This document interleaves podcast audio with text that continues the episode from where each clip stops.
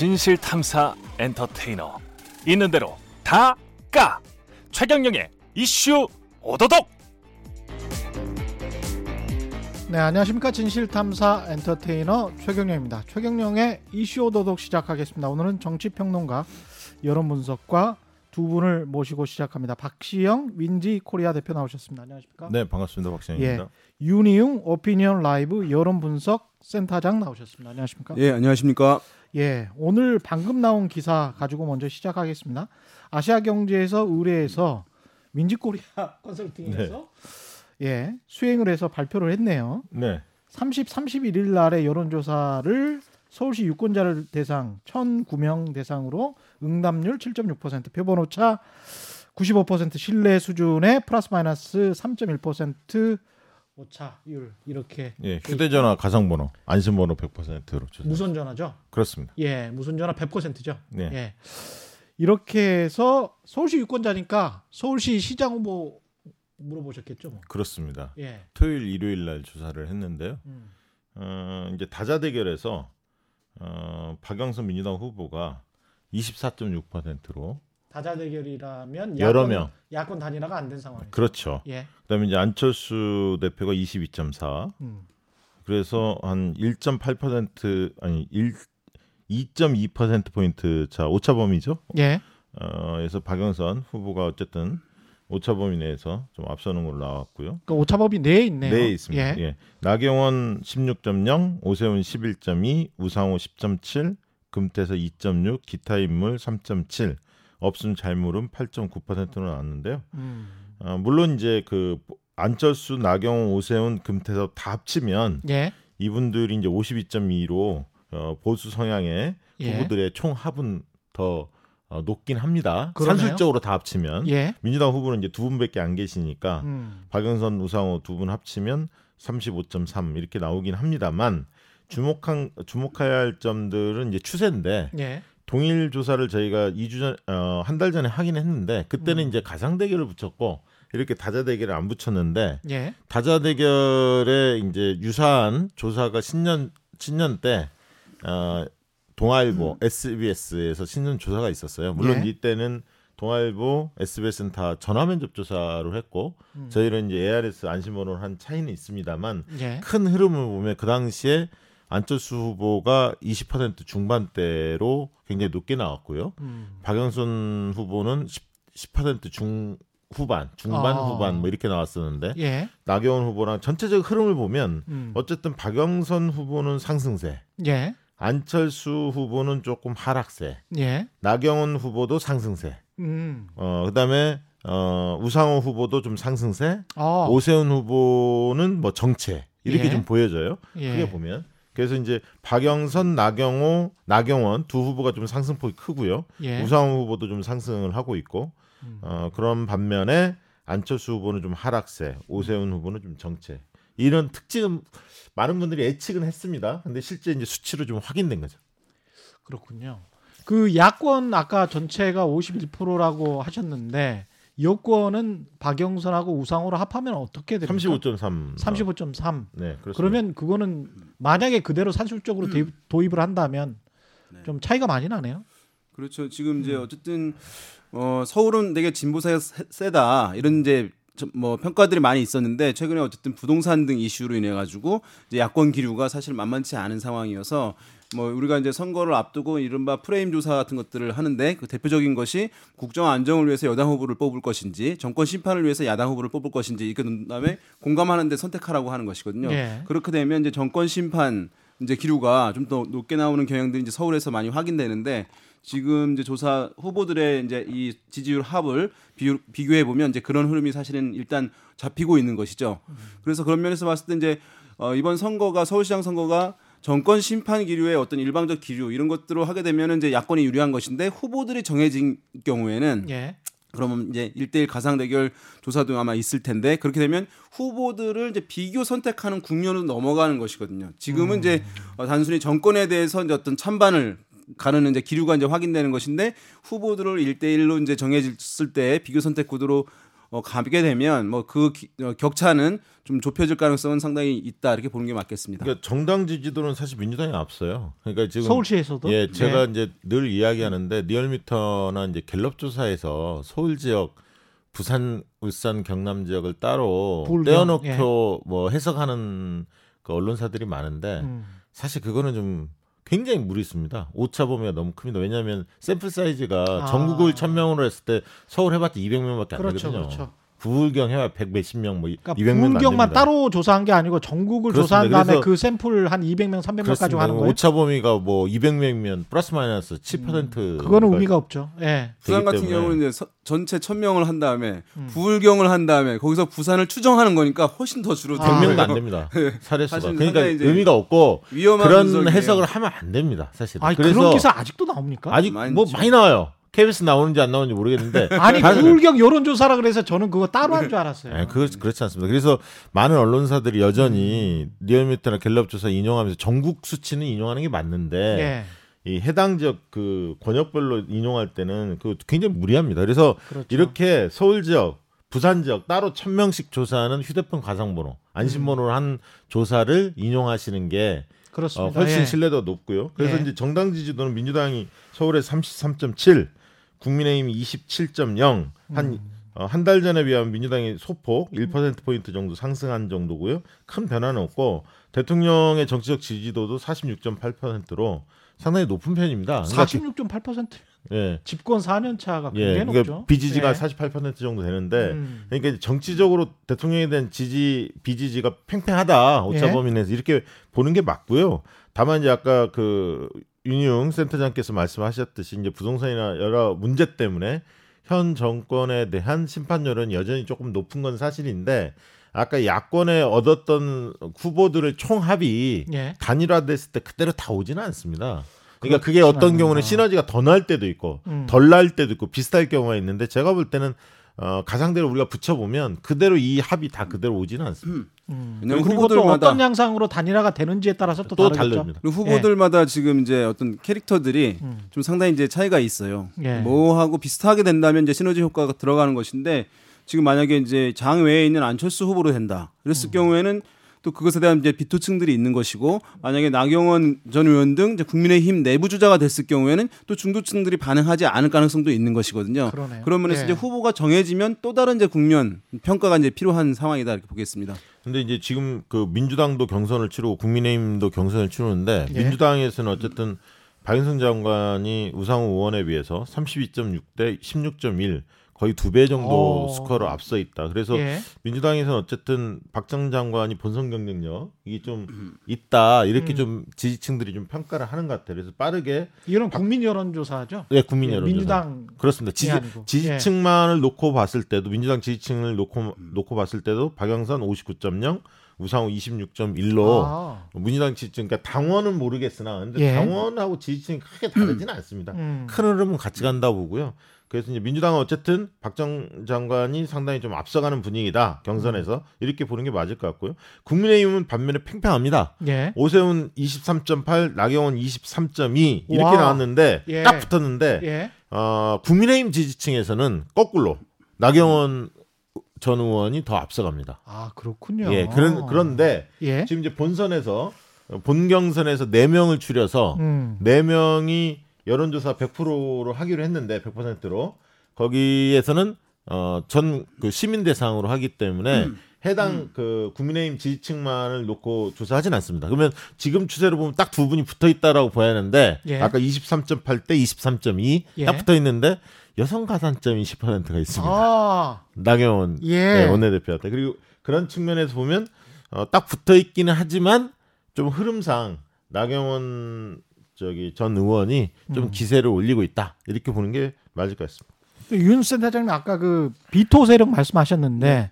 나경원 전 의원 같은 경우는 뭐 호감층도 많지만 음. 비호감층, 반호감층도 굉장하지 않습니까? 그래서 네, 비토 세력이 좀 있는 것 같은데. 그 조사에서도 확인이 돼요. 예. 지금 이제 민지코리아에서 이제 아시아 경제관을 조사한 것에 보면은 오세훈 대 나경원이 이제 이십삼 퍼센트 정도로 이제 같잖아요. 예. 같은 수준인데 그런데 전체 주자들을 놓고 봤을 때, 음. 전체 주자들을 이제 다자구도로 전체 후보를 봤을 때 나경원, 오세훈 이제 두 후보의 지지율은 나경원 십육 퍼센트, 오세훈 십일 퍼센트였거든요. 예. 여러 명 후보들 이제 여야 후보들 다 넣어서 할 때, 근데 나경원 어, 전 의원 같은 경우는 그 상승폭이 양자 대결했을 때 상당히 이제 제한적인 데 비해서 오세훈 후보는 이제 더 많이 올랐던 것이거든. 이십삼 퍼센트가 되기 위해서 예. 봤을 때는. 그런 것은 무슨 무슨 얘기냐 하면 나경원 의원이 국민의힘 내부의 고정 지지층은 가지고 있지만 음. 국민의힘 지지층 이외의 많은 사람들한테는 비토 정서, 비호감 정서가 있기 때문에 예, 오세훈 대 대결을 봤을 때는 이제 적 그 더 높게 나오지 않는 거예요. 예. 예. 그래서 이 조사에서도 나경원 전 의원에 대한 어떤 이제 어, 내부의 그 이념을 기반으로 해서 국민의힘 지지층에서의 강한 지지도 있는 반면 외부로서의 확장성이 제약될 수도 있는 비호감 정도가 이 조사에서도 뚜렷이 좀 확인되는 차원이어서 음. 상당히 이제 고민되는 지점일 거예요. 왜냐하면 어, 국민의힘의 이제 경선이 과거와 다르게 여론조사 경선인데 지지 정당을 묻지 않기로 한 것이거든요. 네. 그러면 이 지지 정당을 묻지 않는다는 것은 과거에는 일반적으로 그 정당의 지지층과 무당층까지만 하는 것이 일반적인 예였어요. 예. 어, 그런데 지금은 지지정당을 묻지 않는다. 그 사, 사전 스크린 문항을 묻지 않는다는 것은 민주당 지지층도 포함된다는 거예요. 그렇죠? 그러면 이제 민주당 지지층에게 비토 정서가 높은 사람은 음. 그 여론조사 경선에서 불리해지는 거예요. 아. 근데 민주당 지지층이 이게 이제 해석이 복잡해집니다. 해석이 복잡해지는데 왜냐하면 민주당에서는 예. 민주당 지지층에서는 오세훈 십육 점 삼 나경원 구 점 오로 차이가 나잖아요. 오세훈 시장이 앞서요. 네, 민주당 지지층에서는. 예. 나경원 후보가 민주당 지지층한테는 더 좀 안 좋은 인식을 예. 주고 있다는 것이거든요. 근데 이제 이른바 이런 거 할 때 역선택 이제 이런 얘기 나옵니다. 그럼요. 전략적 투표. 네, 그런데 예. 실질적으로 역선택은 거의. 그러니까 없어요? 이제 역선택이라고 예. 우리가 여의도에서 많이 얘기하는데요. 음. 어 이제 우리가 여의도에서 생각하는 역선택 같은 경우는 내가 의도를 갖고 음. 아, 이 조사가 얘네 이쪽 정당에 경선을 하는 것이니까 음. 약한 후보를 뽑아줘야지 견, 결선에서 아, 우리 내가 지지하는 정당 후보가 유리할 것이다라고 생각해서 하는 것이 진정한 역선택이잖아요. 그렇죠. 예. 근데 일반인 조사에서는 이렇게까지 생각하지 않고 그냥 두 개 두 사람 보고 예. 어, 자기가 이제 선호하는 사람, 조금이라도 선호한 사람, 음. 조금이라도 덜 미운 사람을 뽑게 돼 있는 것이거든요. 근데 결과적으로 그게 역선택했다고 얘기할 수는 있지만 음. 의도를 갖고 역선택을 했다고 보기는 어렵기 때문에 아니, 많이 해야 한 예. 일 퍼센트 내외일 텐데 역선택이라는 게 일 퍼센트 그 정도로 되는데. 정치적인 회로가 예, 그, 네. 열려 있는 분들은 많지 않습니다. 일반 대중이 네. 여의도 분들이 아니거든요. 예. 네, 근데 그 정도로 박빙일 가능성도 있다는 거예요. 지금 수치만 본다면 아. 두 분이 치열하게 경합할 수 있고 예. 여성 가산점 단점이. 때문에 결정적으로 나경원 의원이 우세, 우세할 수도 있다. 아. 지금 상황으로 보면. 만약에 오세훈 어. 후보가 국민의힘에서 돼서 제삼 지대라고 불리는 뭐 안철수, 금태섭 이런 분들 중에서 또 이렇게 또 갈 거 아니에요? 네네, 그렇게 그렇습니다. 되면 음. 오세훈이 되는 게 또는 나경원이 되는 게 누가 더 국민의힘 입장에서는 아, 국민의힘 지지층의 입장에서는 지금 예. 그 지금 오늘 뭐 다른 조사도 막 나왔던데 실질적으로 그 오 자 대결, 사 자 대결에서는 음. 나경원 의원 쪽이 좀 더 높게 나옵니다. 아. 그러니까 안철수 뭐 예를 들면 민주당 후보 예. 박영선 예를 들면 예를 들면 박영선, 안철수 국민의힘에서 나경원이 나갔을 때 오세훈이 나갔을 때 누가 표를 많이 받느냐? 나경원 의원이 좀 더 더 많이 받는다는 그 결과물들이 좀 있거든요. 왜 그러냐면 안철수 예. 어, 대표하고 오세훈 의원하고는 전 시장하고는 음. 약간 겹치는 표가 있어요. 아, 중도층에 겹치는 예, 표가? 겹치는 표가 있습니다. 그래서 어, 음. 나경원 오히려 어, 음. 전 의원 쪽이 음. 더 오히려 결집력이 강하다. 이런 어떤 조사 결과도 좀 있기 때문에 물론 그건 좀 지켜봐야 합니다. 예. 앞으로 티비 토론에 여러 가지 변수들이 음. 많기 때문에. 그렇군요.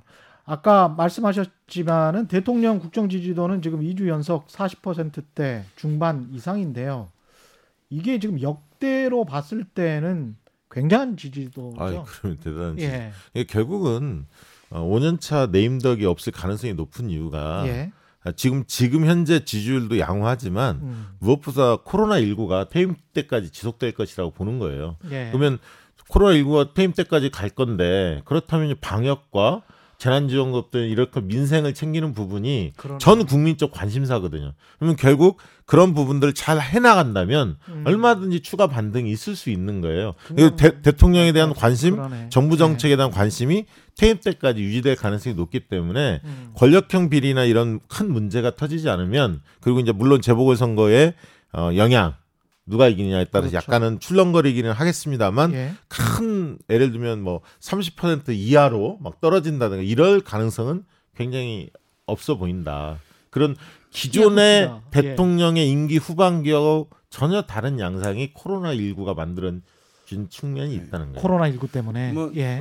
전통적으로 이제 레임덕은 이런 민심의 이반과 더불어서 이제 여권 내에서의 이제 반기를 음. 드는 것이 사실은 이제 받쳐, 필요 충분 조건으로 있어야 되는 것인데 예. 어, 지금 이제 여당 내에서 뭐 다른 대권 주자를 중심으로 해서 현직 대통령의 반기를 드는 이런 모양새가 나오기가 좀 당원들의 어떤 결집도가 워낙 강하기 때문에. 그것이 쉽지 않은 점도 이제 그 뭐 한 가지 그 전망에 더해지는 이유라고 할 수 있겠고 이제 어 이렇게 좀 높게 나오는 이유는 사실 제가 봤을 때는 다른 어떤 것보다는 보다도 문재인 대통령 어떤 개인의 그 리더십이 훼손되지 않았다는 것이 가장 큰 요인이라고 할 수 있어요. 예. 왜냐하면 과거에 이제 많은 대통령들은 사실 개인 리더십이 진정성 이런 것들이 이제 훼손됐기 때문에 어 이제 비판과 비난과 이제 부정적 인식이 커져가지고 전반적으로 이제 레임덕 국면으로 가는 것인데 지금 이제 우리가 많이 국정 지지율이라고 얘기하는 것이 대통령 지지율이라고 얘기하는 것이 한 사십 퍼센트 내외 좀 초반대 나오고 있잖아요. 사실은 이제 이것은 대통령 지지율이 아니라 국정 수행 평가거든요. 일 잘하냐 못하냐. 그런 그런데 방금 이제 민지코리아에서 했던 것은 대통령을 지지하냐라고 물은 거예요. 예. 그러니까 아까 방금 전에 얘기한 건 대통령이 일 잘한다고 보십니까? 라고 했을 때 음. 잘한다고 한 사람들의 비율을 우리가 그냥 흔히 언론에서 대통령 지지율이라고 하는데 그렇죠. 실제는 대통령 지지율이 아닌 거죠. 일 네. 잘하냐 못하냐는 음. 것이니까 그게 한 사십 퍼센트 초반대가 나오는데 음. 대통령을 지지하십니까? 라고 물었더니만 사십 퍼센트 중반대 이상이 나오는 거예요. 음. 그런데 여기서 또 한 가지 더, 더 들어가잖아요. 이런 음. 조사들이 있을 수 있습니다. 아, 대통령에게 아, 호감을 갖고 계십니까? 음. 대통령의 진정성이 있다고 보십니까? 대통령을 신뢰하십니까? 이런 질문 하잖아요. 예. 더 올라가요. 여러 조사들 과거에 보게 되면은 오십 퍼센트 그러면은 무슨 얘기냐면 개인에 대한 그런 진정성이나 신뢰는 상당히 이제 높은 것이고 예. 업무 평가가 이제 국면 국면에 따라서 사십 퍼센트 아래로 내려가기도 하고 하는 것이거든요. 음. 근데 언론에선 이거를 대통령 지지율이라고 얘기를 하는데 전부 다 네. 대통령 지지율은 아니거든요. 그러네요. 왜냐하면 지지하는 네. 사람이 예. 일 못한다고 얘기할 수 있잖아요. 음. 그런데 그러면 지금 막 코로나 확진자가 천 명이 넘어가고 하는데 대통령을 아무리 지지한다 하더라도 음. 대통령이 최근에 일 잘한다고 보십니까 했을 때 아, 잘 초반에 비해서는 잘 못한다라고 음. 얘기할 수 있는 사람들이 분명히 충분히 많이 있거든요. 음. 어, 그런데 이제 그것을 언론에서 대통령 지지율이라고 얘기하는 것은 잘못된 표현이고 어, 그렇죠. 예. 대통령 지지하십니까라고 물어야지 대통령 지지잖아요. 예, 말씀 잘 하셨는데 예. 예를 들면 지금 당내에는 비문 세력이 거의 없어요. 이미 어... 당을 다 나갔죠. 옛날 국민의당 예. 창당할 때 많이 나갔고 음. 실질적으로 음. 지금 차기 주자로 거론되는 사람들 중에 대통령과 각을 세울 사람 없습니다. 아. 왜냐하면 이재명 지사 같은 경우도 상대적으로 과거에 이제 이천십칠 년 어, 대선 때는 어, 좀 각을 세웠었죠. 예. 그러나 어, 지금 국면에서 만약에 각을 세운다면 당원들이 오히려 등을 질 겁니다. 그래서 대통령과 각을 세우지 않으면서 음. 대선 행보를 할 것으로 보여지고요. 예. 이낙연, 정세균 다 마찬가지. 총리 지내신 분들이고 음. 대통령을 강하게 떠받치고 음. 있는 지지층들이 있기 때문에 어, 미래, 미래 권력과 현재 권력 간의 갈등, 다툼 이런 부분은 역대 에, 정권에서 보기 힘들게 예. 힘든 상황인데 거의 그 그런 갈등 소지는 별로 없다 이렇게 좀 보여지는 거죠. 그게 이제 어, 좀 다른 측면입니다. 과거 왜냐하면 그러네요. 지지율이 확 떨어져야 음. 어, 현재 대통령을 씹고 음. 미래 미래 주자들이 그렇죠. 이 차별성을 부각하거든요. 그런데 아. 지금 지지율이 양호하고 당내에서 어떤 어, 친문이라고 얘기하는 세력들이 거의 대다수기 때문에 음. 어, 그런 어떤 갈등 소지가 많이 없어졌다. 이게 과거에 이제 과거 대선에서 이제 여당의 대선 후보들을 쭉 만나 보면 그때 이제 가장 고민이 어떻게 지금 현직 대통령과 각을 세울 것인가 같은 여권임에도 불구하고 음. 그것이 이제 제일 고민이에요. 예. 지금의 이제 여당의 대권을 이제 추구하는 주자들을 쭉 만나 보면 어 거기서는 가장 큰 고민이 뭐냐면. 어떻게 하면 어, 친문 성향층과 가까워질 것인가? 어떻게 하면 이들의 마음을 그렇죠. 잡을 것인가? 이게 모든 캠프들의 제일 고민이에요. 예. 그런 상황에서 현직 대통령과 각을 세운다는 거는 사실 나오기 힘든 것이기 때문에 아니, 지금 당장 음. 예. 박영선 후보도 그렇죠. 내가 친문 원조다 원조 이렇게 나와요. 그러니까 이제 예. 권리 당원들이 어쨌든 지금 민주당의 경선에서는 오십 퍼센트 반영률이 지속적으로 이루어지고 있고, 음. 어 그다음에 아까 말씀드린 대로 이 결집도가 뭐 사실 상상 이상으로 사실 강한 편이기 때문에 거기서부터 비토를 받게 되면 본인의 대권과도에 심대한 타격을 받을 것이라고 하는 이제 우려 두려움이 이제 크기 때문에 뭐 이런 이제 지금 전략을 할 수밖에 없는. 네, 음. 실제 여부와 무관하게 그런 것 같습니다. 두 분 여론조사 분석 전문가들이 나오시니까 이게 국정수행평가하고 신뢰하느냐 또는 지지하느냐 그 단어가 완전히 다른 단어들인데 네, 네.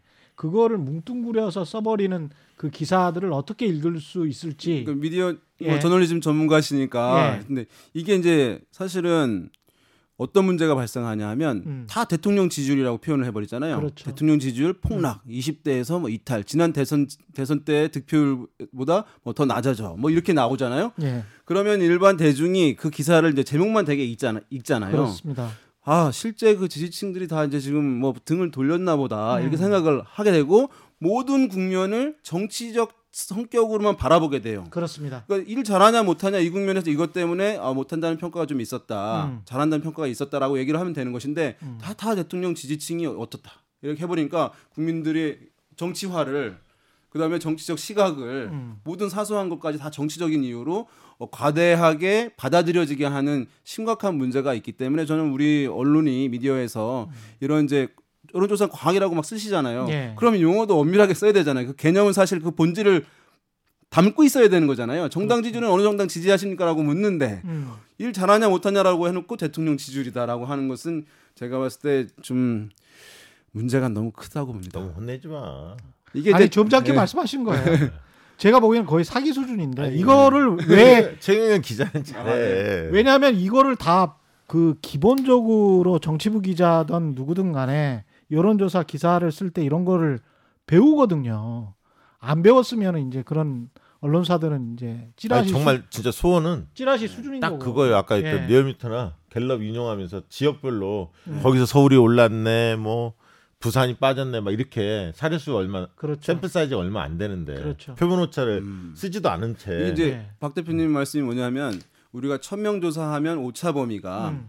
뭐 구십오 퍼센트 신뢰 수준에서 플러스 마이너스 삼 점 일 퍼센트 포인트다 이렇게 얘기 예. 하잖아요. 그러면 육 점 이 퍼센트 삼. 예. 플러스 마이너스 삼 점 일이니까 육 점 이 퍼센트 이내에는 통계적으로 유의미하지 않다는 얘기를 이제 한 거잖아요. 예. 이것은 뭐냐면 천 명일 때 전체 결과. 음.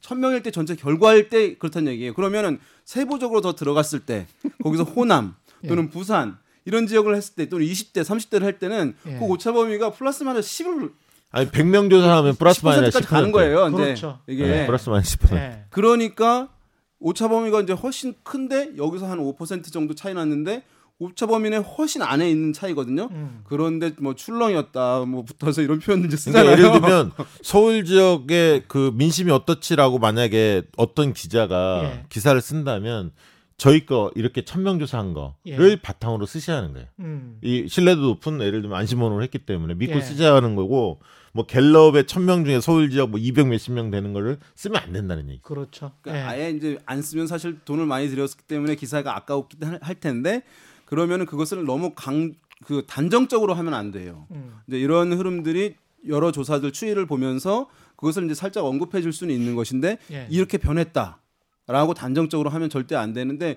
지금 뭐 그런 게 너무 횡행하죠.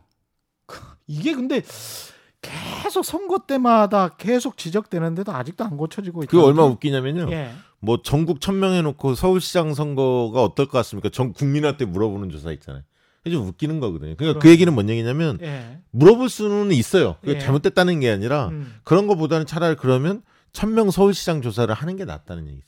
천 명 부산시장 조사를 따로 하는 게 낫다는 얘기죠. 그렇죠. 예. 이제 이런 것들은 이제 기자협회에서 예. 이천십육 년인가 해서 선거 여론조사 보도 준칙을 본인들이 만들어 놨어요. 거기에 보면 십육 년에도 나, 나온 게 아니고 그 전에도 아마 나왔어요. 그 전에도 있었고 이때 더 하고 예. 또 각사들이 더 엄밀하게 이제 하는 음. 것인데 어쨌든 그 여론조사 선거 여론조사 보도 준칙을 만들어 놨는데 거기에 이제 제가 저희가 방금 말씀드렸던 사안들이 예. 상당 부분 담겨 있고 상당히 꼼꼼하게 규, 그 규정돼 있거든요. 그렇죠. 그런데 이제 그것을 보시고 여론조사 보도를 쓰시는 분들이 몇 분이나 계실까 좀 의문날 때가 있습니다. 미치겠습니다 정말. 예, 네. 답답한 뭐 언론 비평 코너는 아니니까. 네, 이 정도로 지금 이 상황이. 네. 그래서 이제 서울시는 다 뚜껑 열어봐야 된다. 여당 야당 아니, 후보 그러니까 단일화 실질적으로 해봐야 된다. 여, 여전히 여전히 네. 야당이 단일화됐을 경우에는 음. 야당 쪽이 조금 한 걸음 앞서가는 건 맞는데 맞다. 기존 예. 연초에 신년 조사했던 거 비교해 보면 한 달 상관에 예. 한 달 차이로 조사한 결과를 보면 어, 여당 쪽에 박영선 우상호 두 후보가 음. 크게 약진을 하고 있다. 예. 그리고 이제 나경원 후보도 좀 뛰고 있다. 이게 좀 보여주고 안철수 후보는 좀 하락한다. 이 추이를 봐야거든요. 흐름을 봐야 하는데 예. 그런 측면에서는 삼월 초 되면 또 양상이 바뀔 것 같고 그 다음에 또 티비 토론회하고 이러면 결국은 굉장히 박빙선과 예상된다는 거죠. 아, 이렇게 출렁이는 이유는 뭘까요? 어, 대통령 지지율이나 여권 지지율이 조금 회복됐잖아요. 아, 그것 때문에. 어, 십이월 말 일월 초에 비하면 조금 회복됐고요. 음. 그 다음에 이제 전체적으로 민생 문제에 대한 좀 주력한다는 느낌이 들었고. 예. 그 다음에 이제 신년 기자회견도 영향을 미쳤고요. 확진자가 음. 좀 줄어든 것도 있고. 예. 그 다음에 이제 박영선 후보 같은 경우는 출마 선언 자체가 굉장히 화제가 됐어요. 좀 어, 새롭다, 참신하다 이런 이미지를 줬거든요. 왜냐하면 예. 다 후보들이 음. 십 년 전부터 서울시장 준비했던 후보들이잖아요. 전부 다 여야 가릴 거 없이. 예. 그래서 조금 좀 새롭다, 참신하다 이런 어떤 욕구 누가 아. 채워줄 건가 관심이 있었는데 그런 부분 좀 채워준 측면도 있고 어, 나경원 의원도 출마 선언이 굉장히 화제가 됐죠. 독하게 예. 섬세하게 예. 이 슬로건도 좀 됐고 음. 어쨌든 예능 프로그램에 출연하면서 예. 좀 그 부분이 많이 화제가 좀 됐기도 했고요. 음. 그리고 또 우상호 의원 같은 경우도 최근에 음. 어쨌든 정책 횡보를 굉장히 하고 정치적 메시지를 계속 내고, 내고 있어서 상승매인데 다만 안철수 후보의 경우에는 단일화 이 블랙홀에 빠져서 다른 것들이 오히려 안 보이고 단일화에 대한 어떤 피로감 이런 것들이 아. 많이 형성된 것이 악재로 작용한 게 아닌가 싶습니다. 윤 센터장님도 비슷하게 보십니까? 네, 단일화 음. 논의가 너무 이제 과도하게 부각되면서 예. 이제 국민의힘이나 야당의 후보들이 가지고 있는 장점들 이것들이 대중에게 전달되는 것을 오히려 이제 가리, 가리게 된 그러면서 이제 어, 뒤늦게 여권 후보들이 출마하고 활동을 시작했음에 불구하고 이제 주목을 오히려 이제 여권 후보들이 최근에 받는 국면들이 있었다고 할 수 있겠고요. 어쨌든 이제 서울시장 선거 어, 했을 때는. 이제 그럼에도 불구하고 이 단일화 이슈가 어, 어떻게 이제 매끄럽게 성사되는지 여부가 야당으로서는 뭐 절체절명의 과제가 될 수밖에 없다고 보, 보고요. 음. 되게 이제 어, 단일화에 이게 보면은 단일화가 될 것으로 보느냐 안 될 것으로 보느냐 하면 이제 안 될 것이라고 하는 이제 비관적 전망이 높잖아요. 일반 대중들은요. 예. 어, 이번에도 물론 이제 잘 안 될 가능성이 있지만 제가 봤을 때는 그 어느 때보다 성사 가능성은 높다고 보는 것이 약간 합리적일 것 같아요. 음. 왜냐하면 어, 야권이 후보 단일화가 되지 않을 경우에는 그 양쪽에 주는 데미지가 너무 큰 것입니다. 그러니까 안철수 대표도 한테도 어마어마한 타격이 가는 것이고 왜냐하면 본인이 이제 한다고 했는데 안 된 것이니까 국민의힘 같은 경우는 어, 여의도의 선수들이 전망하기를 이번에 만약 선거에서 지게 되면 당이 온전하게 그대로 남아있지 못할 것이다 라고 하는 저, 어떤 야권의 정계 개편이 이루어질 것이다 보는 시각이 높거든요. 선거라는 거는 서울 선거에서 지, 지게 된다면 이제 예. 대표적으로 하는 것이죠. 뭐 음. 부산 같은 경우는 뭐 기본적인 정서가 있는 것이니까 예. 서울을 기준으로 봤을 때 예. 어, 그런 상황이기 때문에 어, 그런 위기감들이 있어, 있고 최근에 이제 여권세가 좀 회복되고 있는 상황이잖아요. 예. 그렇게 되면 야권에서는 위기감이 더 커져서 어, 단일화를 더욱더 이제 좀 어, 가능하게 하는 여건이 음. 형성되는 데는 어, 영향을 좀 줄 것이다라고 보는 것이 일단은 합리적이지 않을까 제 생각에는. 네. 음. 근데 이제 실질적으로 만약에 경선에서 나경원 의원이 전 의원이 오세훈 전 시장 만약에 꺾고 예.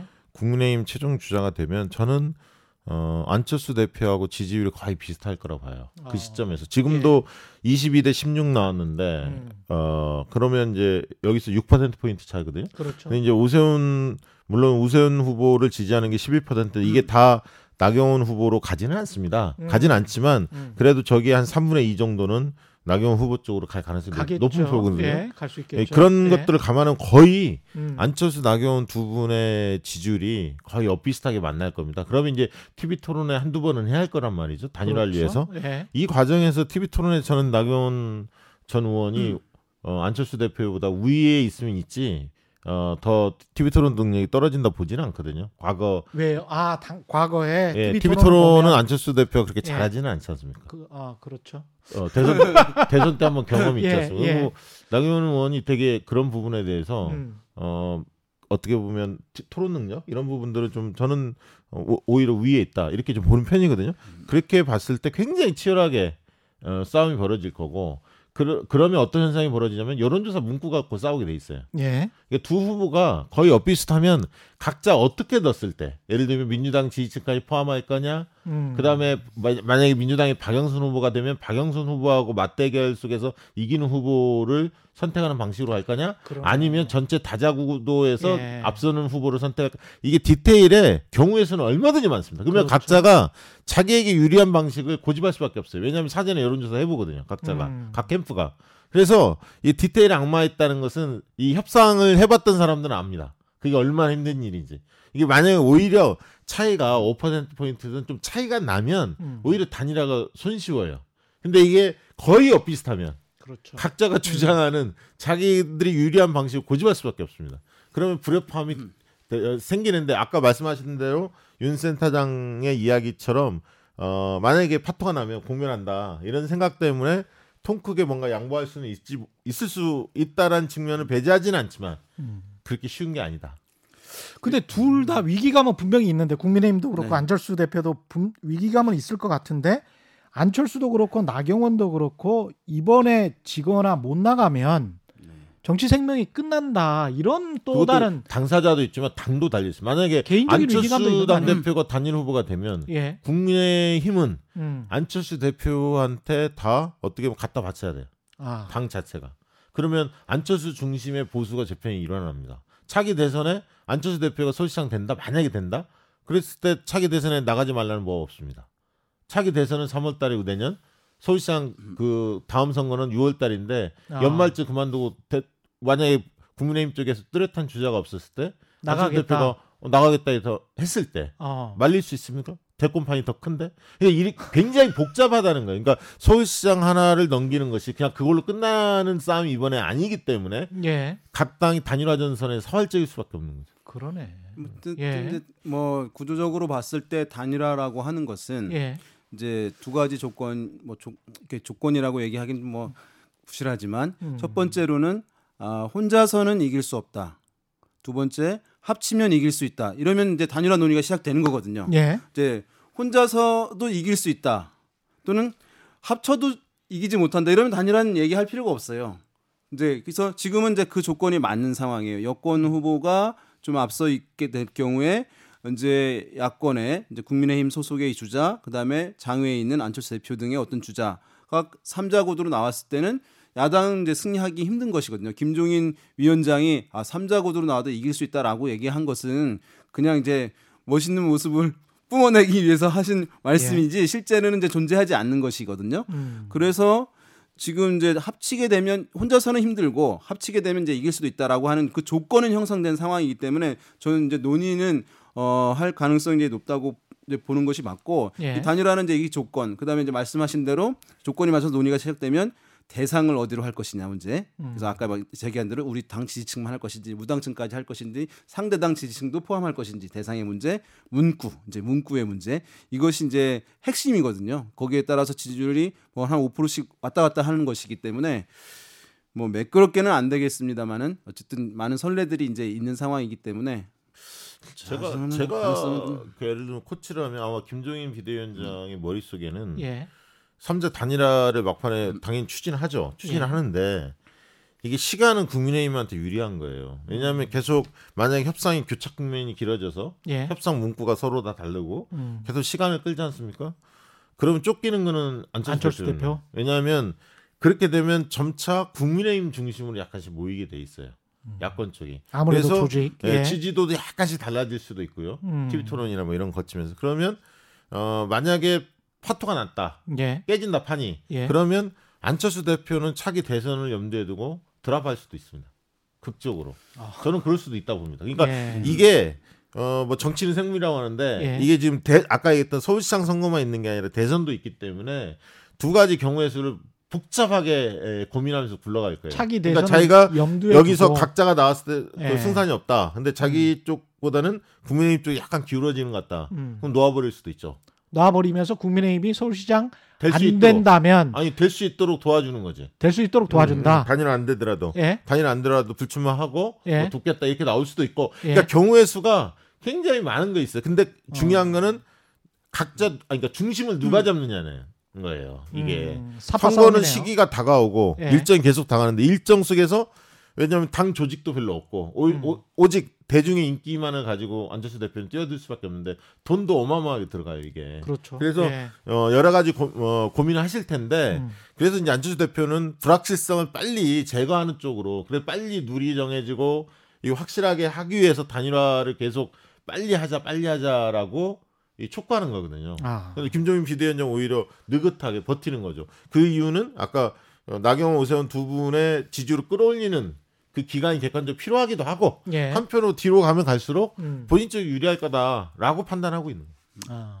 그러니까 김종인 위원장은 이제 지금 여러 구상들이 아마 있는 것으로 보이는데 가장 이제 최악의 시나리오는 안철수 대표가 최종 후보가 되는 것이라고 생각하는 것 같아요. 아. 왜냐하면 어 그렇게 되면 본인이 이번 선거에 기여한 바가 없게 돼버리는 것이거든요. 이미 장외에 있는 당 후보도 아닌 사람이 와가지고 예. 그 사람도 막 비토정 비토를 막 했는데 음. 후보가 돼가지고 당선이 됐다. 그러면 제가 봤을 때 김종인 위원장은 선거가 끝나는 것 사실 후보가 되는 순간부터도 힘을 상당히 잃어버릴 것이고 선거가 끝나는 날 제가 봤을 때 이제 정치도 거기서 미래가 더 진행이 안 될 가능성이 높아 보여요. 아니 그래도 양보해서 서울시장과 부산시장을 동시에 당선시켰다 뭐 이런 식으로 이야기할 어, 수도 가능성이 있겠지만 저는 이제 그 리더로서의 예. 그 위상은 상당히 이제 떨어질 수밖에 없게 된다고 아니, 보고 이게 여론조사 해보면요 예. 그 여야 대표의 직무수행 평가를 해봅니다. 아까 대통령처럼. 어, 당 대표로서 일을 잘하냐, 잘하고 있냐 예. 평가하면 김종인 비대위원장 평가가 그렇게 좋지 않습니다. 아, 그래요? 예, 국민적으로 어. 전체적으로 보면 좋지 않고요. 그다음에 이번에 이제 부산에서도 그 전에 과독도 문제에 대해서 굉장히 폄하하는 발언을 했다가 음. 이번에는 이제 내려가서 예. 추진하겠다고 말씀하셨는데 공교롭게 또 거기에 해저 터널을 끼워놨단 말이죠. 그러니까 예, 하나 받고 하나 더. 예, 근데 해저 터널에 대해서. 예. 어 부산 시민들이 그 흔쾌하게 동의하는 어떤 사업이 아닙니다. 제가 볼 때는 그거는 음. 오히려 어, 부산 발전보다는 일본 쪽에 혜택이 더 많이 들어간다는 게 예. 과거 연구 결과도 있고요. 예. 오히려 여당 쪽의 광역철도 그러니까 부산, 울산, 경남, 창원까지 이어지는 음. 이 광역 지하철 철도를 까는 쪽이 오히려 젊은층들이나 이런 분들이 훨씬 관심이 많을 겁니다. 그래서 아. 해저터널이 오히려 수면 위에 올라가면 올라갈수록 이슈, 이슈가 되면 될수록 어, 국민의힘이 고전할 가능성이 있습니다. 그 부산에서 저는 그게 보고요. 예, 그래서 그리고 이제 서울 같은 경우는 지금 이제 원전 문제를 이적행위 딱지를 붙이면서 굉장히 세게 밀었는데요. 예. 이 부분에 대해서 과연 국민들의 여론이 어떨지 문서가 이제 공개됐기 때문에 이후에 이제 또 상황이 달라질 수도 있거든요. 예. 그래서 이제 그런 측면들을 고, 어, 여러 가지 고려했을 때. 무명의 용사를 자기가 데려와서 만약에 당선시켰으면 음. 김종인 비대위원장의 공으로 볼 텐데 지금 나경원 이런 분들, 오세훈 이런 분들은 대권 후보 반열에 있었던 그렇죠. 분들이고 김종인 예. 비대위원장의 공으로 생각할 사람이 별로 없어요. 음. 실제로 없습니다. 없기 때문에 어, 설사 국민의힘이 어, 누가 된다 하더라도 당선된다 하더라도 그것이 어, 김종인 비대위원장 공으로 돌아갈 가능성은 적다. 다만 만약에 안철수 대표가 거머쥔다면 음. 당의 존립 자체가 이제 깨지는 상황이기 때문에 전혀 다른 상황에 직면할 수밖에 없는 거죠. 예. 먼저 한 가지 주목할 것은 이제 금태섭 전 의원이 이제 안철수 대표한테 단일화를 제안했잖아요. 예. 어, 이제 안철수 대표로서는 상당히 이제 곤혹스러운 상황이 전개된 것입니다. 왜냐하면 국민의힘에 왜 나와 같이 하려고 하는 것을 잘 안 하려고 하냐라고 비판을 했기 때문에 본인이 이제 또 그 당사자가 직접 돼버린 상황이기 때문에 이걸 안, 보, 안 받아들이게 되면은 진정성을 이제 의심받게 되는 것이기 때문에 그러면은 이제 여기서 또 이제 단일화를 하지 않을 경우에 어떤 문제가 발생하냐면 국민의힘에서 주자가 한 명이 이제 될 거 아닙니까? 이제 나경원 전 의원이든 뭐 누구든 될 텐데 그러면. 장외에 있는 사람들 다 같이 단일화를 하자라고 얘기할 거예요. 음. 그러면 거기에 안철수 대표도 있는 것이고 금태섭 전 의원도 있는 거예요. 그러면 일 대일로 했을 때는 안철수 대표 입장에서는 본인의 가능성이 좀 더 있다고 생각할 가능성이 있잖아요. 그런데 예. 장외에 두 명의 후보가 있게 되면 그러니까 국민의힘 이외의 지지를 좀 많이 받는 안철수, 금태섭 두 사람이 있게 될 경우에는 본인의 지지가 혼자 일 대일로 할 때보다 일 대이로 하게 되면 깎여질 거라고 예상을 할 거란 말이에요. 음. 그러면 여기서 정리를 하지 않으면 내가 불리하구나. 그래서 어, 금태섭 전 의원과 단일화를 이 논의에 들어갈 수밖에 없구나라고 생각을 하게 된 거예요. 그래서 제가 봤을 때는 딱 이제 어떻게 보면 뭐 걸려들었다구나 할까 정도로 이게 네. 금태섭 전 의원 입장에서 무조건 안철수 대표와 선단일화를 주장할 수밖에 없어요. 왜냐하면 원래는 금태섭 전 의원이 굉장히 주목받다가 음. 처음으로 서울시장 얘기가 나왔는데 안철수 대표가 출마 선언을 하면서 금태섭 전 의원이 완전히 않아요, 보이지도 않았거든요. 예. 그러니까 존재감 끌어올리기 위해서는 안철수 대표한테 선단위로 하자. 대신에 음. 티비 토론회 이런 걸 몇 번 하자. 이렇게 예. 좀 제안을 한 거예요. 근데 안철수 대표는 좀 생각을 해보겠다. 음. 한 발 물러서면서 고민하는 어떤 액션을 취했는데 왜냐하면 그거를 덥석 받자니 티비 토론 여러 가지 과정 속에서 안, 금태섭 전 의원이 예. 안철수 캠프에 있었던 사람입니다. 아, 그렇죠. 지난 맞아요. 대선 맞아요. 때, 과거 예. 예. 대선 때 이천십이 년에. 때문에 할 얘기가 많아. 할 얘기 많아요. 가까운 데서 많이 지켜봤어. 음, 예. 그 토론회 과정에서 여러 얘기들이 많이 나올 거예요. 약점을 그, 알고 있는 사람은 금태섭 전 의원이 그렇습니다. 본인 예. 약점도 있지만 어쨌든 안철수 대표의 약점이 약점에 대해서 잘 알고 있거든요. 예. 그러면 그 과정에서 많이 기스가 나게 돼 있어. 상처를 음. 입게 돼 있어. 안철수 대표는 그런 상태 속에서 만약에 국민의힘 최종 주자하고 또 단일화 국면을 넘어가면 손해를 하고 보기 때문에 이러지도 저러지도 못하는 거죠. 아까 말씀하신 대로 삼자 단일화로 들어가면 금태섭 후보가 어쨌든 안철수 대표의 표를, 표를 약간 갉아먹는 요소가 있거든요. 국민의힘 주자가 예. 더 유리하거든요. 음. 세 명이 단일화 싸움을 하면. 예. 근데 그렇다고 해서 단계별 단일화로 해서 선단일화 금태섭하고 하자니 음. 그 과정에서 상처 입을 것이 두렵기도 하거든요. 이러지도 저러지도 못한. 체급, 체급도 안 맞으니까 예. 사실은 안 맞다고 생각을 할 거 아니에요. 본인이 이제 리더였고 비서였으니까. 안철수 대표 그, 입장에서는 그런, 그런 관계였으니까. 지금 현재 지지율도 오늘 나온 거 보니까 네. 이십이 점 사 대 네. 이 점 육이면 거의 십 배 차이가 나는데 이거 계속 때리면 아픕니다. 하자 하자 하자 하자. 왜 안 해? 하자 하자. 아파요 이게. 많은 분들이 생각하잖아요. 안철수 대표가 야권에서는 제일 앞서고 있네. 근데 예. 왜 다른 이제 국민의힘 소속 주자들이라든가 뭐 금 전 의원이라든가 어, 이렇게 공세적으로 이제 하려고 하지 후보가 나와서 안철수 대표가 될 가능성이 있는 거 아니야라고 생각하시는 분들이 많이 있을 텐데 다 이제 이분들의 생각이 뭐냐면 말씀하신 대로 티비 토론에서 우위를 보일 수 있다고 생각하는 거예요. 안철수 아. 대표의 이제 옛날 티비 토론에서 이제 성, 성적표가 그렇게 좋지 못했기 때문에 예. 어, 내가 가서 이렇게 하면은 역, 전세를 뒤집을 수 있다. 금태섭 전 의원도 아마 생각할 가능성이 있고 나경원, 오세훈 이 두 후보도 아, 본선에서 맞붙으면 내가 티비 토론에서 꺾을 수 있다라고 다 생각을 하기 때문에 예. 지금 이제 열심히 하고 있는 거예요. 그래서 나중에 본인한테 기회, 기회가 온다면 그렇게 될 것이다라고 이제 기대를 아무래도 갖고. 토론은 문과생들이 유리하죠. 나경원, 오세훈 뭐 다 지금 문과네 보니까 아, 금태섭까지. 네. 그런데다가 예. 지금 비대면, 비대면이기 때문에 예. 티비 토론을 많이 볼 수밖에 없어요. 그러면, 다른 데서 예. 어떻게 활동을 볼 수가 없어요. 음, 그 대선 후보로 바로 넘어가죠. 예, 시간이 얼마 안, 안 남았으니까 이재명 지사가 일 강으로 지금 치고 나오는 겁니까?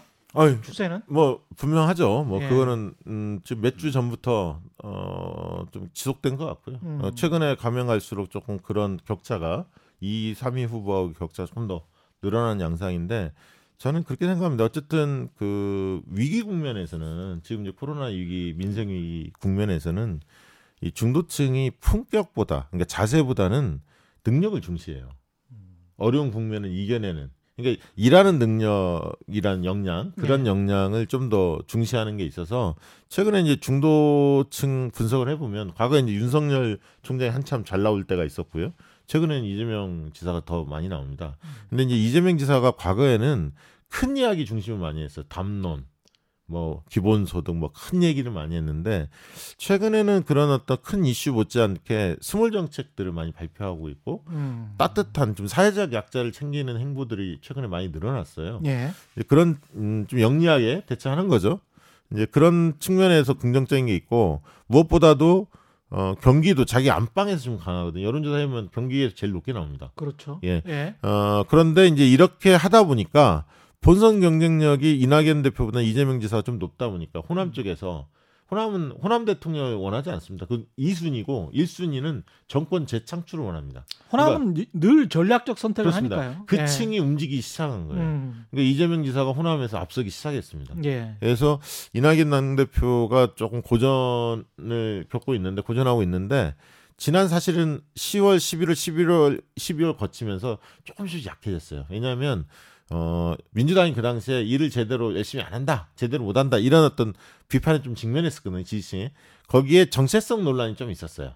이낙연 당대표의 정체성이 좀 희미한 거 아니야? 음, 개혁성이 좀 그랬죠. 약한 거 아니야? 예. 이런 의심이 있던 차에 사면론이 탁 터진 거예요. 음. 그러다 보니까, 어? 이상한데? 이렇게 된 겁니다. 예. 열받는데? 이렇게 된 거예요. 그래서 예. 지금은 코로나 상생연대, 상생 삼법, 어, 코로나 삼, 상생 삼대 여, 연대인가요? 음. 삼대 정책에 대해서 지금 어, 손실보상제, 그렇죠. 그다음에 공유제. 협력 이익 공유제, 네. 그다음에 그, 그 기금, 사회연대 기금. 네. 이 부분에 대해 드라이브를 걸고 있는데 이건 아주 잘하는 겁니다. 그래서 음.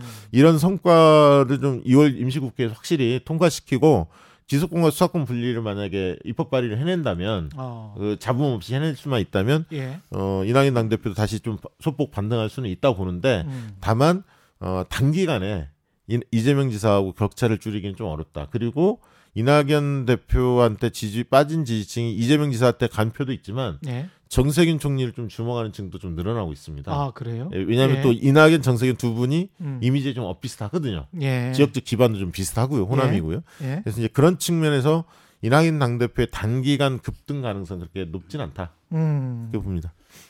저도 뭐 이제 아마 이제 기회는 삼월까지 당대표 임기가 이제 끝나거든요. 삼월에. 예.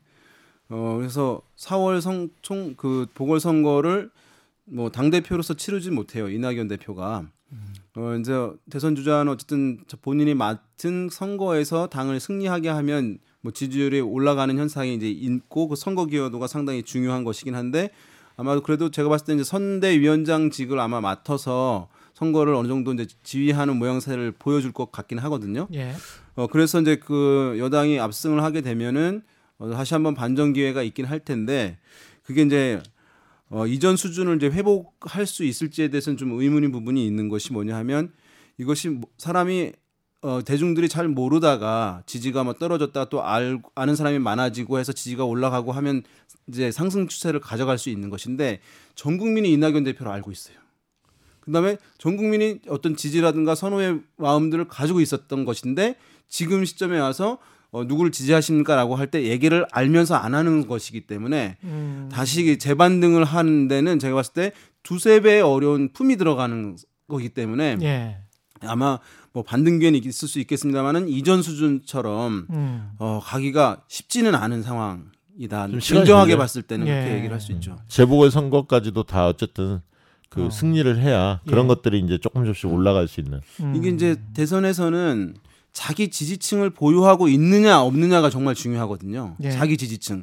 그러니까 배타적 지지층인데 나는 이 사람 아니면 아무도 안 찍을래 라고 예. 하는 자기만의 지지층을 보유하고 있는 것이 중요해요. 왜냐하면 이렇게 있으면 대선 가까워질수록 경쟁이 치열하잖아요. 이 지지층이 없는 사람들이 그런 공세에 약해서 지지, 이탈해버리는 것이거든요. 그러니까 이재명 지사 같은 경우는 자기 지지층을 만들어 왔어요. 어, 이나, 이재명 아니면 안 되라고 하는 지지층을. 이제 이낙연 대표 같은 경우는 이낙연 대표만의 배타적 지지층이라기보다는 문재인 대통령의 호감층, 적극 지지층이 이렇게 얹혀져 있었던 국면이라고 보시는 게 정확할 수 있거든요. 예. 그런데 본인의 배타적 지지층이 아니다 보니까 이게 경쟁이 심화되는 상황에서 이제 이재명 지사의 지지층보다 이탈이 그쪽에서 더 많이 일어나게 될 수밖에 없는 것이에요. 지지층이 음. 이제 견고하지 않다는 것이거든요. 예. 그렇기 때문에 더더군다나 다시 이제 반등시키기 위해서는 좀 품이 더 많이 들어가는 진난 험난한 좀 과정이 될 수밖에 없다. 이게 이재명 지사를 지지하는 층은 네. 이재명 지사의 약점, 단점, 뭐 스캔들 이런 알죠. 거를 다 알고 있는 거예요. 다 알죠. 예. 다 알고도 지지하는 거거든요. 그러니까 그 얘기는 무슨 얘기냐면 쉽게 음. 잘 안 빠진다는 얘기예요. 아. 예, 좀 시, 실수해도 음. 어, 뭐 바로 그 지지를 철회하거나 예. 이러지 않고 좀 지켜볼 가능성이 있습니다. 호남이 이렇게 높게 갑자기 나온 갑자기 아니 이재명 지사에 대한 예. 관심도는 여전히 유지하고 있었죠 사실은. 근데 음. 이제 호남 출신이 같은 갑이면 예. 이낙연 당대표가 굉장히 어, 어떻게 보면 그 존재감이 굉장히 컸고 잘했고 예. 총리 시절부터. 그렇기 때문에 주목도가 높았던 건데 음. 그런데 한편으로는 잘 할 수 있을까? 여기는 의구심은 늘 갖고 있었어요. 음. 전남지사나 전남에서 이제 활동했던 모습들을 다 봤지 않습니까? 잘한 면도 있고 예. 좀 부족한 면도 있지 않았겠습니까? 예. 이제 그런 과정에서 어, 이제 본선 경쟁력이 좀 더 약화되고 음. 어, 사면론 사면론이 사실은 결정적인데 그 전부터 징후는 좀 보였었어요. 예. 그러니까 광주 같은 경우는 이낙연 지지하는 분들이 좀 많았는데 음. 이재명 지사도 꽤 많고요. 예. 지금 또 젊은 의원들 중심으로 또 새로운 후보를 어, 물색하려는 그런 흐름들도 보이고 있습니다. 다만 이번 대선은 특징적인 게 뭐냐면 음. 어, 서울시장, 부산시장 재보선거가 있다는 겁니다. 그게 무슨 예. 얘기냐면 대, 대선 레이스가 늦게 시작될 수밖에 없다는 거예요. 사월 중순 이후. 그러니까 그러네요. 삼월, 이월, 삼월, 사월 음. 초순까지는 대선 후보들이 많이 보이기보다는 음. 서울시장의 각축전, 서울시장 주요 후보들이 언론의 비중이 많이 나올 거예요. 때문에 어. 군소 후보들이 그 옛날에 노무현 대통령처럼 뭐 이, 삼 퍼센트에 있다가 예. 국민경선이란 제도를 만들어주고 뭐 노사모가 결합돼서 치고 다 치고 나오는 게 그렇게 쉽지 않습니다. 이번 선거는 그러네. 기간이 예. 훨씬 없다는 거예요. 경선할 음. 수 있는 경선 붐을 일으킬 수 있는 캠페인 기간이 오, 육 개월. 예를 들면 민주당은 지금 당원으로 보면 구월 초에 선출해야 돼. 육 개월 전에. 삼월 대선이니까 삼월 구일이니까 구월 구일까지 선출해야 합니다. 사월 재보궐 끝나면 뭐 한 사 개월밖에 안 남네. 길어야 오 개월 예. 남는 거예요. 그렇기 때문에 그리고 지금 비대면이야. 그 새 인물이 나오기가 힘들구나. 새 인물이 쉽지 않아요. 그러니까 그래서 예를 들면 예. 뭐 노 대통령 옛날에 뭐 울산 명연설 같이 예를 들면 유튜브에 음. 굉장히 뭐 자기가 예를 들면 파워풀한, 정치, 어, 파워풀한 예. 뭔가 어, 목소리를 내고 사람들 끌어모을 수 있는 힘이 있는 음. 그런 능력 있는 주특기가 있는 사람이 나타나지 않는 이상, 음. 않는 이상 단기에 확 올라갈 가능성이 별로 없다. 때문에 사월 초순까지 무조건 길을 쓰고 삼 퍼센트, 삼 퍼센트 이상은 이름자는 올려놔야한다. 여야 후보들이 거기에 적어도 소수 후보들은 예. 야권은 어떻습니까? 야권은 윤석열 총장이 네. 꼭 그 발언 음. 저는 그 발언 때문이 아닌 아닐 수도 있겠습니다만은 문재인 대통령 신년 기자회견에서 문재인 정부의 검찰총장이다. 이게 마치 대못을 박은 것처럼 있죠. 그 발언 이후에 윤 총장에 대한 관심도 떨어졌죠. 그다음에 사람들에 대한 그리고 신문에서도 심지어는 이제 야권 성향의 신문에서도 윤 총장을 막 적극적으로 밀려고 하는 그런 태도가 많이 줄어들었더라고요. 두 가지 그 대통령의 신년 기자회견에서 예. 문재인 정부의 검찰총장이다라고 한 표현은 음. 야권층에게 준 효과가 있고 여권층에게 준 효과가 있는데 야권층에게 준 그 두 가지 다 윤석열 총장에게는 안 좋게 영향을 미쳐요. 뭐냐면 음. 야권층에게는 아 문재인 정부의 검찰총장이구나. 예. 그 우리 후보가 아니네라고 하는 제 생각을 품게 만들잖아요. 예. 그러니까 지지에 적극적으로 하는 것들을 약간 주저하게 만드는 요인으로 작용하고 예. 여권층에게는 어떤 시그널을 전달했냐면 더 이상 윤석열 총장과 갈등을 유발하지 말라고 하는 시그널로 전달됐을 거거든요. 여권층한테는. 음. 그것이 여권의 지지층일 수도 있겠고 여권 내부의 어떤 인사들한테도 이제 그 시그널이 전달된 것일 텐데 그러다 보니까 이전에 추미애 장관과 윤석열 총장의 끊임없는 갈등.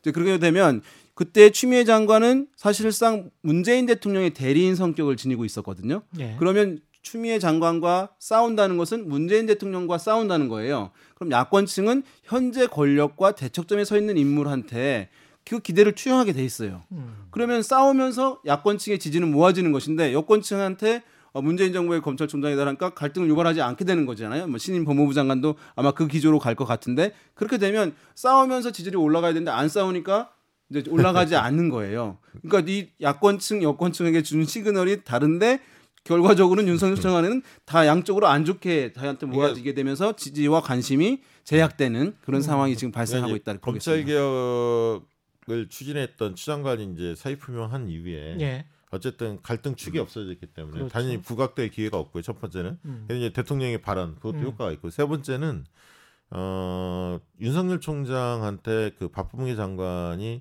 청문회에서 뭐라고 얘기했냐면 질문이 나왔죠. 어, 윤석열 총장의 처 호반화 음. 콘텐츠와 관련해서는 공수처 수사, 수사가 될 수 있다라고 예. 이야기를 했습니다. 이게 예. 굉장히 중요한 대목입니다. 음. 그러면 삼월 어, 중순 정도면 공수처가 그렇죠. 본격적으로 이제 예. 활동을 하게 될 텐데 그런 측면에서 윤석열 총장이 과거처럼 음. 너무 앞서가는 여러 가지를 이야기하기가 굉장히 좀 주저스러울 겁니다. 예. 그리고 내부에서는 검찰 내부에서는 윤석열 총장이 너무 어, 집권 세력과 갈등을 불필요하게 많이 그렇죠. 벌려서 기소권과 수사권 분리 이 문제가 음. 굉장히 좀 빨라졌다. 논의 자체가. 그래서 원래 육 대 주요 버, 그 음. 수사에 대해서는 여전히 검찰이 하게 돼 있는데 예. 지금 수사권 기소권 분리 부분은 이제 노드맵이 나올 텐데 예. 이월 임시국회에 제출될 가능성이 있습니다. 발의가 될 가능성이 있기 때문에 속도가 굉장히 빨라졌죠. 그게 통과 시점은 뭐 민주당이 상반기를 못 받고 있는데 어떻게 될지는 지켜봐야겠습니다만 어쨌든 검찰이 만약 기소권과 수사권이 그렇게 분리가 된다면 전관예우가 없어지는 거거든요. 그렇죠. 이, 이후에 이제 경찰들한테 가서 뭐 이야기를 해야 돼. 음. 수사권이 경찰로 넘어가면 음. 그 모양새가 빠지거든요. 예. 그래서 이제 이런 문제 때문에 검찰 내부에서는 윤석열 총장에 대해서 과거에는 어, 검찰을 지켜야 한다. 음. 검찰 조직주의가 이 발동을 해서 한마음 한뜻으로 했는데 지금은 조금 다른 느낌이 이, 전달되고 있어요. 예. 윤석열 총장에 대한 예. 피로감도 좀 있고요. 음.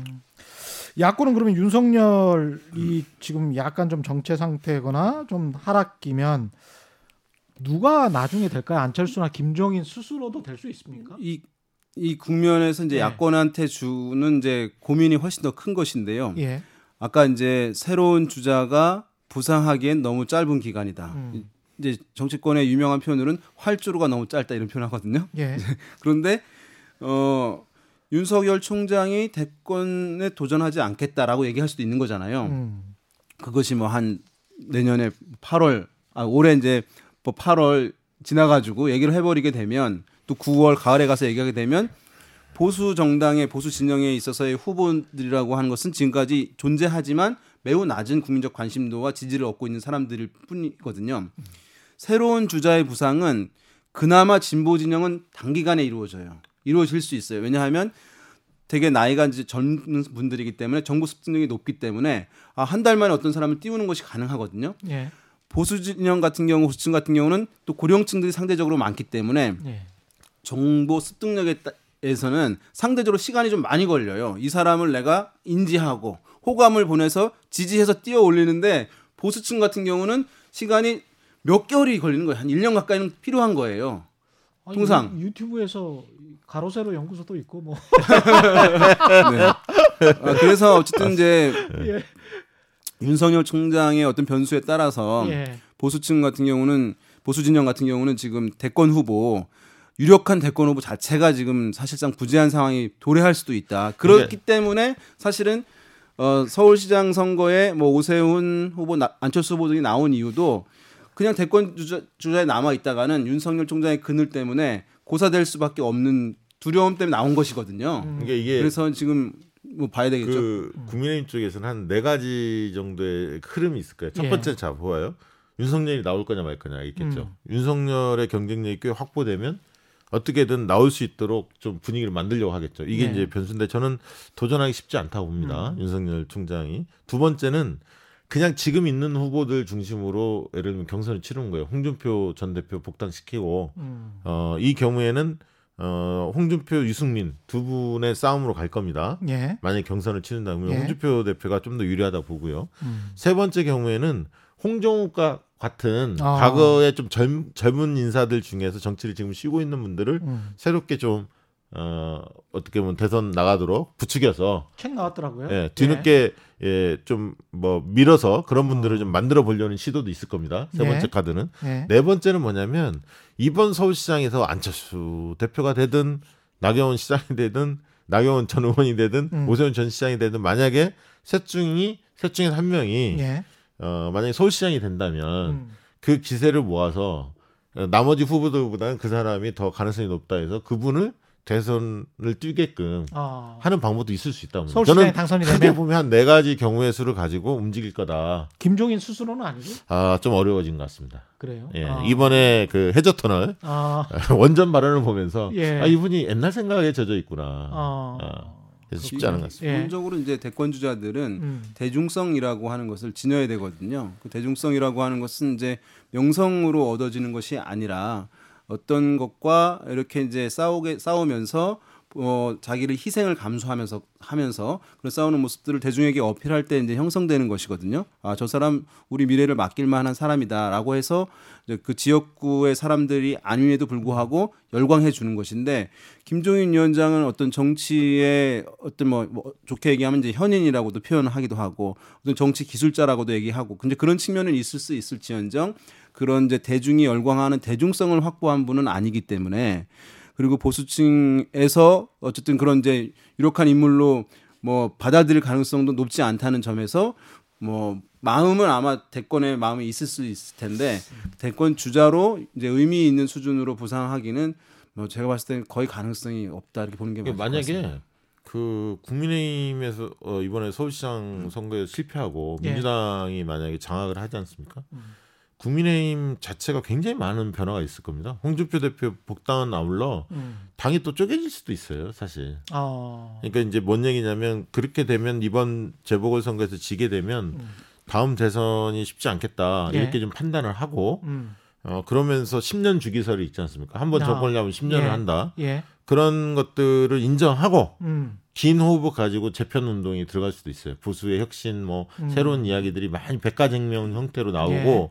뭐 대선 때 또 뭐 연대 얘기 나오겠죠. 쉽지 않을 수도 있습니다. 그래서 음. 이제 어, 지금 현재로는 홍준표 전 대표가 그래도 자기 조직세를 갖추고 있다. 물론 비호감도가 높기 때문에 그 부분에 대한 벽을 넘을 수 있느냐 이게 이제 어려운 부분은 있지만 어, 홍준표 전 대표가 어쨌든 어, 상당세는 얻을 수는 있다. 그 진영 내에서는 예. 그런 생각이 듭니다. 박 대표님은 제가 꾸준히 봤는데 예. 홍준표 대표를 밀고 있는 게 틀림없어요. 아, 근데 그쪽에서 저기 그쪽에서 컨설팅 의뢰가 올 때가 됐는데 안 오네요. 됐는데. 네. 예, 민지 컨설팅입니다. 예.